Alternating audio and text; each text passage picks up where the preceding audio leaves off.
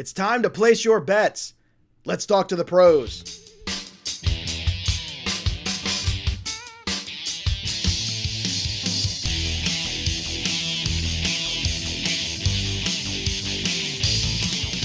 Welcome in, everybody, to Betting Pros. It's me, Joey P. Zappia, and today it's all about Week 2. That's right. We're going to recap what happened last week a little bit, what we learned from some of the college football teams in Week 1, but Bogman is going to give you, of course, the things he really likes in wagering in college football Week 2, and the things maybe not so much as we go through trying to turn you the right direction in terms of where your wagering should lie.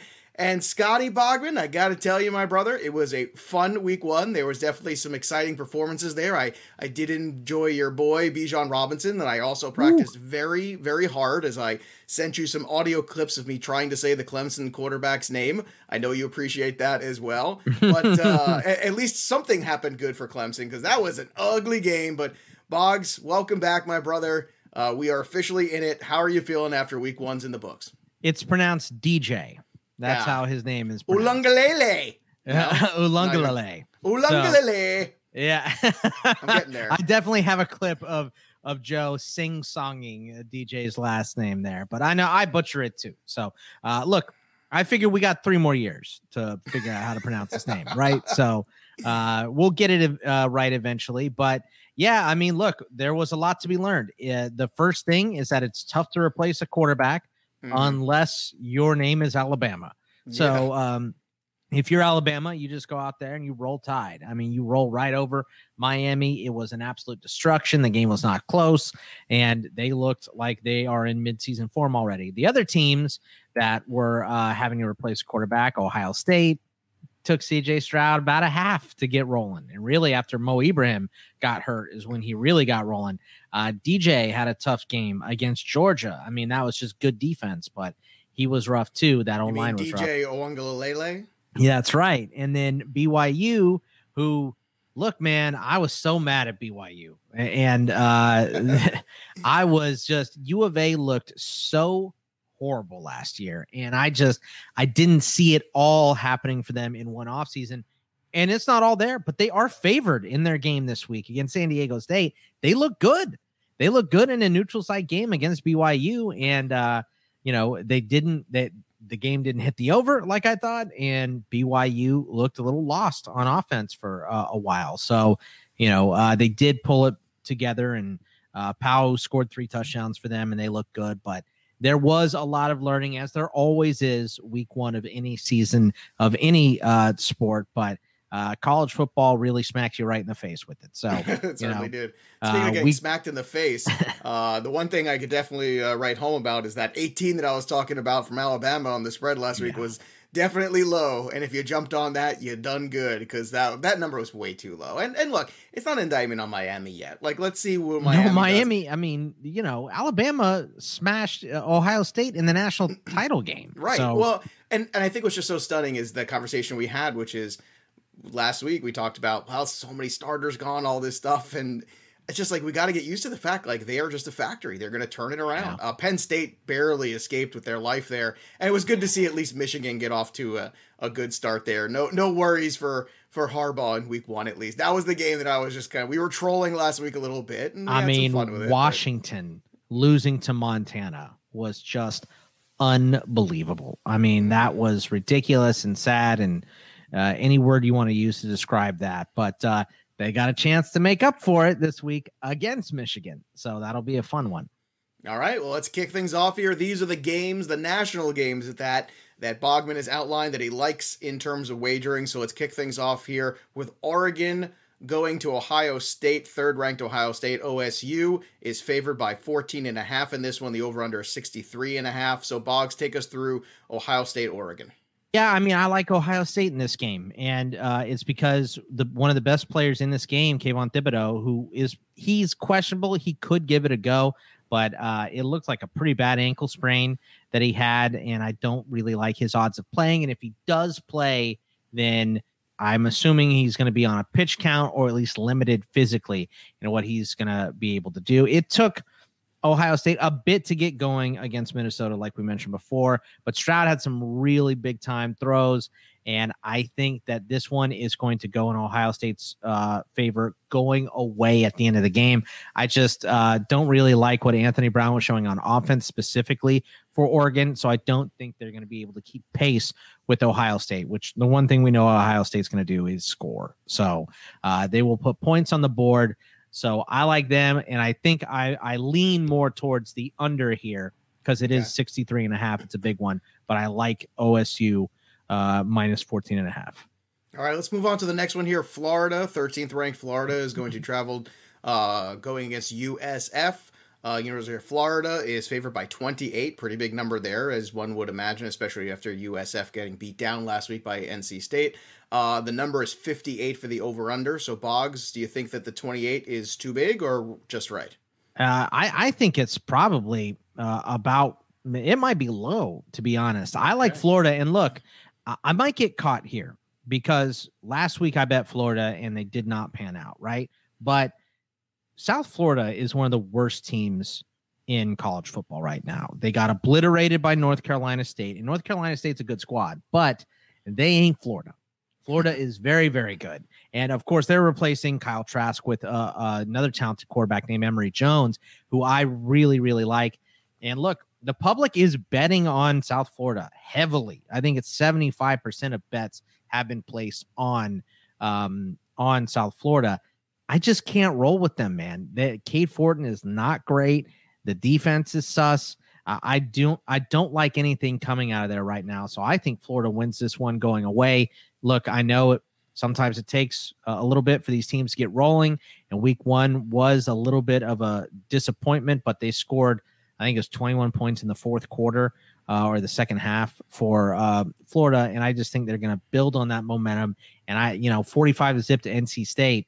I think it's going to be worse than that against Florida. So I think Florida just stomps them, and that one's going to be on national television. So I like that. We can watch Florida run up the score on national television in the middle of the day. Like a national television stomping. Yeah. It was a good time, right? That's always good. Get for you some recruits. Yeah. Yeah, but not so much for the other team. All right, Texas A&M, fifth rank, is going to go to Colorado. Texas A&M is favored by 17. The over-under in this one is 52. Colorado worked over Northern Colorado last week. So what are your thoughts here in this one as Texas A&M looks to get out of the gate here strong again? Yeah, and look, I think looking at this game, you see the stats from last week and you go, well, Texas A&M didn't really stop the run from Kent State. They got run on a little bit, 226 yards, but that 226 yards from Kent State, who I think is much better than Colorado, netted them 10 points, right? And this is a road game, and I understand that, but you got to also take into context Colorado's opponent last week was Northern Colorado. So I'm just not – I don't care what they did. They're going to have to pass to come back against Texas A&M, and that's what got Kent State. And Kent State has one of the best quarterbacks in the country in Dustin Crum. He was good enough to go 12 for 26 for 89 yards, no touchdowns, and 2 picks. And I think he has 8 picks in his college career. So Texas A&M wiped the floor with Kent State. I think they're going to go into Colorado and just obliterate the Buffs. I don't think this line is big enough. I think A&M wins this going away, and it disgusts me to say that as a Longhorns fan, but I'll go where the money takes me, Joe. That's why you always got to follow the money train. Speaking of quarterback play, after week one, who do you think was the most impressive quarterback that you saw out there? Oh, Matt Corral. I don't think it's a question either. I mean, Sam Howell was god-awful against Virginia Tech. I cannot believe that game. I thought, okay, you got the quarterback, you replaced the guys you lost, which they lost a ton of NFL talent, but I thought they had some good talent replacing those guys. Virginia Tech's a good team. I don't want to take anything away from them, but 3 picks from Sam Howell, 10 points. I know it's a road game. It's a tough crowd in Blacksburg and all that stuff, but good God, I cannot believe how bad Howell looked. So Matt Corral they put it to Louisville, and he looked accurate and awesome. So I think Matt Corral looked best as far as the quarterbacks go week one. All right, Air Force at Navy. Air Force favored by 5.5. The number's 40.5. Boggs, your thoughts on this one? Navy actually ran the ball pretty well against Marshall in week one. They had 337 rushing yards against Marshall, but they couldn't score. after forcing 3 turnovers. I think they had 1 touchdown. So Air Force should pound Navy. I don't think this one is going to be close. I know it's going to be an emotionally charged game. It's, you know, on the 20th anniversary of 9/11, and it's 2 military academies playing each other, and they should play each other closer. And I know a lot of public money is coming on Navy too. I just cannot trust them. I like Haaziq Daniels leading Air Force to a big win. Obviously, there's going to be a lot of bets on the over here, because with 2 triple option teams, you don't expect a bunch of scoring. But I do. I think this one could be a nice, tight, high scoring game for 2 triple option teams. But the over's 40.5. So, you know, if the game goes to overtime at 21-21, you hit the over. Right. 3 touchdowns apiece. I think we can get that. It's either going to be 3 touchdowns apiece, or it's going to be like 5 touchdowns for Air Force, maybe 2 for Navy. But Navy looked abysmal against Marshall, and I think over the last 2 years they've been outscored 110-10 or something, or to 14 or something in opening games. So Navy will get better, but I don't know how much better they're going to get against the Air Force. So I like Air Force on another nationally televised game. 15th ranked Texas is going to take on Arkansas. Texas favored by just 6.5 in this one. 56 is the number. I was a little surprised it was only 6.5. I thought it might have been over 7, to tell you the truth, maybe 8. But Bijan Robinson was really good. How worried were you in that moment for that second where he went down there before he walked off on his own? I got to say, that was a scary moment there. I mean, I'm kind of still worried about it. So, you know, I text Uncle Wes to see how he's doing. He says he's okay. So, but well, as long as Uncle Wes says he's okay. I mean, Uncle Wes is not an official, Texas Longhorns person. So he is going to the game, I think, in a couple of weeks. But, Arkansas is a tough draw. And look, I'll tell you exactly why this number is 6.5 is because we've seen Texas go in and have huge opening weeks and then go to Maryland and then bring Maryland in and lose to them. So, you know, this kind of feels Marylandish to me. It's a out of conference team that's probably better than a lot of people give them credit to. I mean, Arkansas didn't look great against Rice. Rice was leading in the first half, but they turned it on. You know, another team replacing a quarterback here. Felipe Franks gone. So, KJ Jefferson stepping up for him. So, look, I think that this game should not be a traditional Texas, overlook. I don't think you can overlook anyone anymore. So I think when you're Texas and you've been mediocre for so long, you have to take Arkansas, serious. And they're going to Fayetteville. This is a road game for them too. So I think that they are going to stomp Arkansas. I think Arkansas is not going to be able to hang with Texas defensively. Now, like I said last week, anytime I have an opinion on Texas, you can take it with a grain of salt. We go over the nationally televised games here. So that is why I'm talking about this game specifically. But I think Texas rolls right over Arkansas. I don't think this one's going to be very close. I think your gut instinct was right, and it should be more than a touchdown. It should be, but I understand what you're saying about the potential trap. I do get that, and if that's happened to you in the past, like you're saying, that's something to be aware of, but perhaps you can make some money. And if you're a fade the public person, 90% of bets coming in on Texas. So if you're a fade the public person, that doesn't look good. There you have it. All right, so those are the games that Bogman feels strongly about. Let's get to some leans and some other national games, and let's start with Pittsburgh at Tennessee. Pitt is favored by 3.5. The over-under is 57. Do you have any lean either way on this one or on the under? I would take Pitt in this one just because I do not trust Tennessee at all whatsoever. Pitt does this bit, though, where they will beat someone they have no business beating. They'll beat Clemson, right? They'll beat someone just nationally ranked on, they're on national television. They get up to play that game, and then they'll lose to, West Virginia, Maryland, somebody, someone that they have no business losing to. But I think that Pitt is the better team here. I just cannot trust Tennessee until they show me that they're trustworthy. So until that, I'm going to go with the veteran quarterback in this game and Kenny Pickett. Kenny Pickett has been around for Pitt for a while. And my buddy Nick on CFB Winning Edge always talks about how if it's 1st and goal from the 1, Kenny Pickett is taking it in. Whether he makes it or not, I don't know, but it will be 4 Kenny Pickett runs up the gut every single time. The kid is gritty. He's a leader. And I like him going into Tennessee to upset the Volunteers. That's not even wouldn't even be an upset because Pitt is favored in this game. Yeah, I was going to say, yeah, they are. Iowa 10th ranked against Iowa State, ranked number 9. Iowa State University favored by 4.5. The number is 46. Boggs, your thoughts on this one? Man, see this one. This is one you just want to sit down and watch. You know what I mean? Because this is going to be some good Midwest football, two grinded out type of teams. But I think for me, I've got to take Iowa here. You know, they just looked so good against a pretty explosive Indiana team last year. And look, I do think Indiana was a little bit overrated from last year, but Iowa State is traditionally a little bit of a slow starter too. They lost to Louisiana week 1 last year. You know, like I said, I think that did Texas a huge favor this year because Texas was 21 last week. Louisiana was 23. So they could not look over Louisiana knowing that they went into Ames and beat Iowa State last year. So I think that this game could come down to quarterback play. And if it does, I would go with Iowa State, but I like what Iowa did on defense.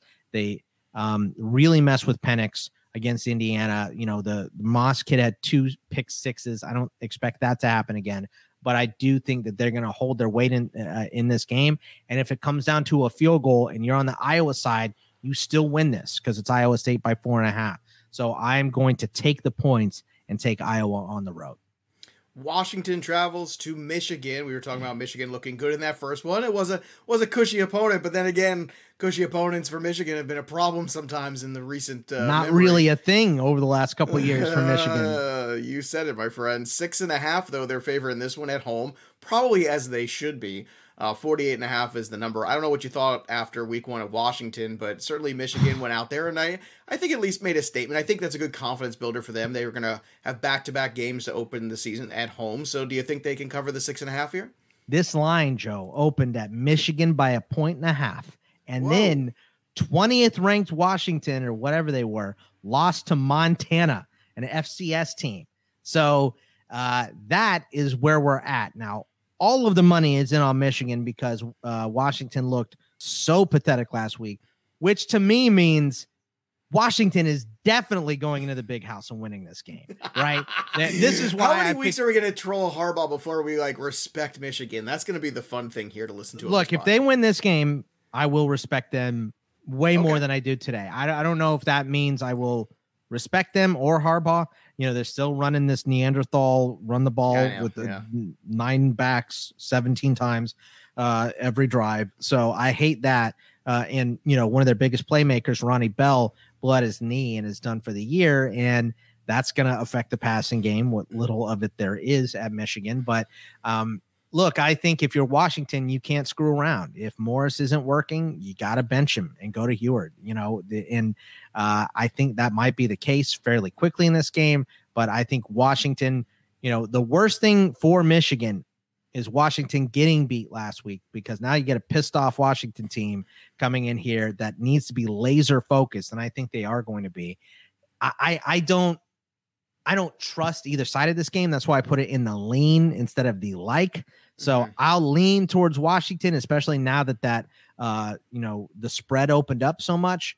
But I really don't like either one of these teams. But I'll take Washington in this game and give me the points. All right, we got the Mormon Bowl next. Utah 21 ranked at BYU. Utah -7. The number is 49. So I'm surprised, actually, you put this one even in the lean. So talk to me about Utah and BYU. I know you like what you saw last week at a BYU, you said. So no, I didn't like what I saw. Oh, you didn't like what you saw. That's right, because U of A looked good against BYU. So, but I tell you what, Utah had a tough time against Weber State or whoever they were playing at some FCS school. They had a problem getting rolling a little bit. But I think in this game, this is the worst one of the week for me as far as the nationally televised games go. So I'm going to go ahead. I'm going to go back to BYU. They did get it back on track a little bit in the second half, and they're getting points here at home against Utah. I think BYU is going to, you know what? I think BYU is going to win this game straight up. Win it straight up. Wow. I do not trust what Utah is doing right now. They're off to a slow start. They're a little sloggy on offense. And if Hall shows what he did in that second half against Arizona, I think they can beat Utah straight up. So I'm going to take BYU. Would you go for that being the wager, just like the outright on the money line, BYU? You think that's a better way to go? If I'm going to bet this game, right. If I'm going to bet this game, I'm going to bet it outright because I don't like it at all. So I probably wouldn't really bet this game. But if I am going to do it, I'll go on the money line for BYU to make an impact here and beat Utah. All right, those are the likes and the leans from Scott Bogman for Week 2 in college football. I want to remind everybody, make sure you head over to bettingpros.com so you can see all the consensus wagering lines that we're using here to talk about and find the ones you like the most and try to get the best spread you possibly can and the best numbers you can. That's what Betting Pros is for, all the betting houses in one spot. Boggs, what else you got your eye on in Week 2 here, either individually or team-wise, when it comes to the game of college football in Week 2? Well, I like Notre Dame to get back on track against Toledo. I'm going to write about that in my article that will come out today as well. I like Air Force, who we mentioned. I'm going to put them not only in this show, but in the article. I think Purdue is going to roll right over UConn. I don't know if I'm going to take the 34. I mentioned the Texas A&M game. The Nebraska and Buffalo one I want to watch. I think I want to take Buffalo.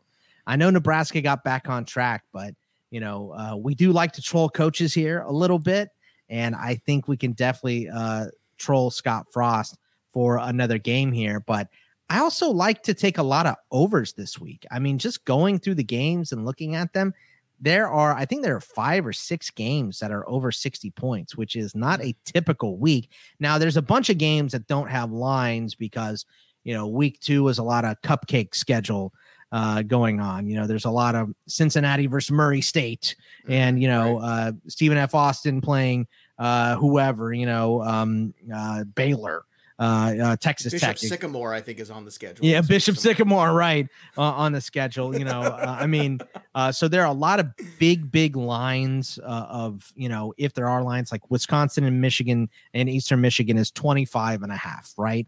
And after. Nobody wants to believe in Wisconsin after they slogged on offense all game against Penn State, but they're playing Eastern Michigan. They're way more talented than that team. So that's kind of where you get caught in liking those big lines. So I think anything over 20 points generally I like to avoid, but I like to play overs this week because they are so low. All right, there you have it. You can follow me on Twitter at Bogman Sports. You can follow me at Joe P. Zappia 17. And once again, go check out Betting Pros to get all of your consensus lines. That'll do it for us, but the story of the game goes on. For Scott Bogman, I'm Joey P. We will see you next time, kids.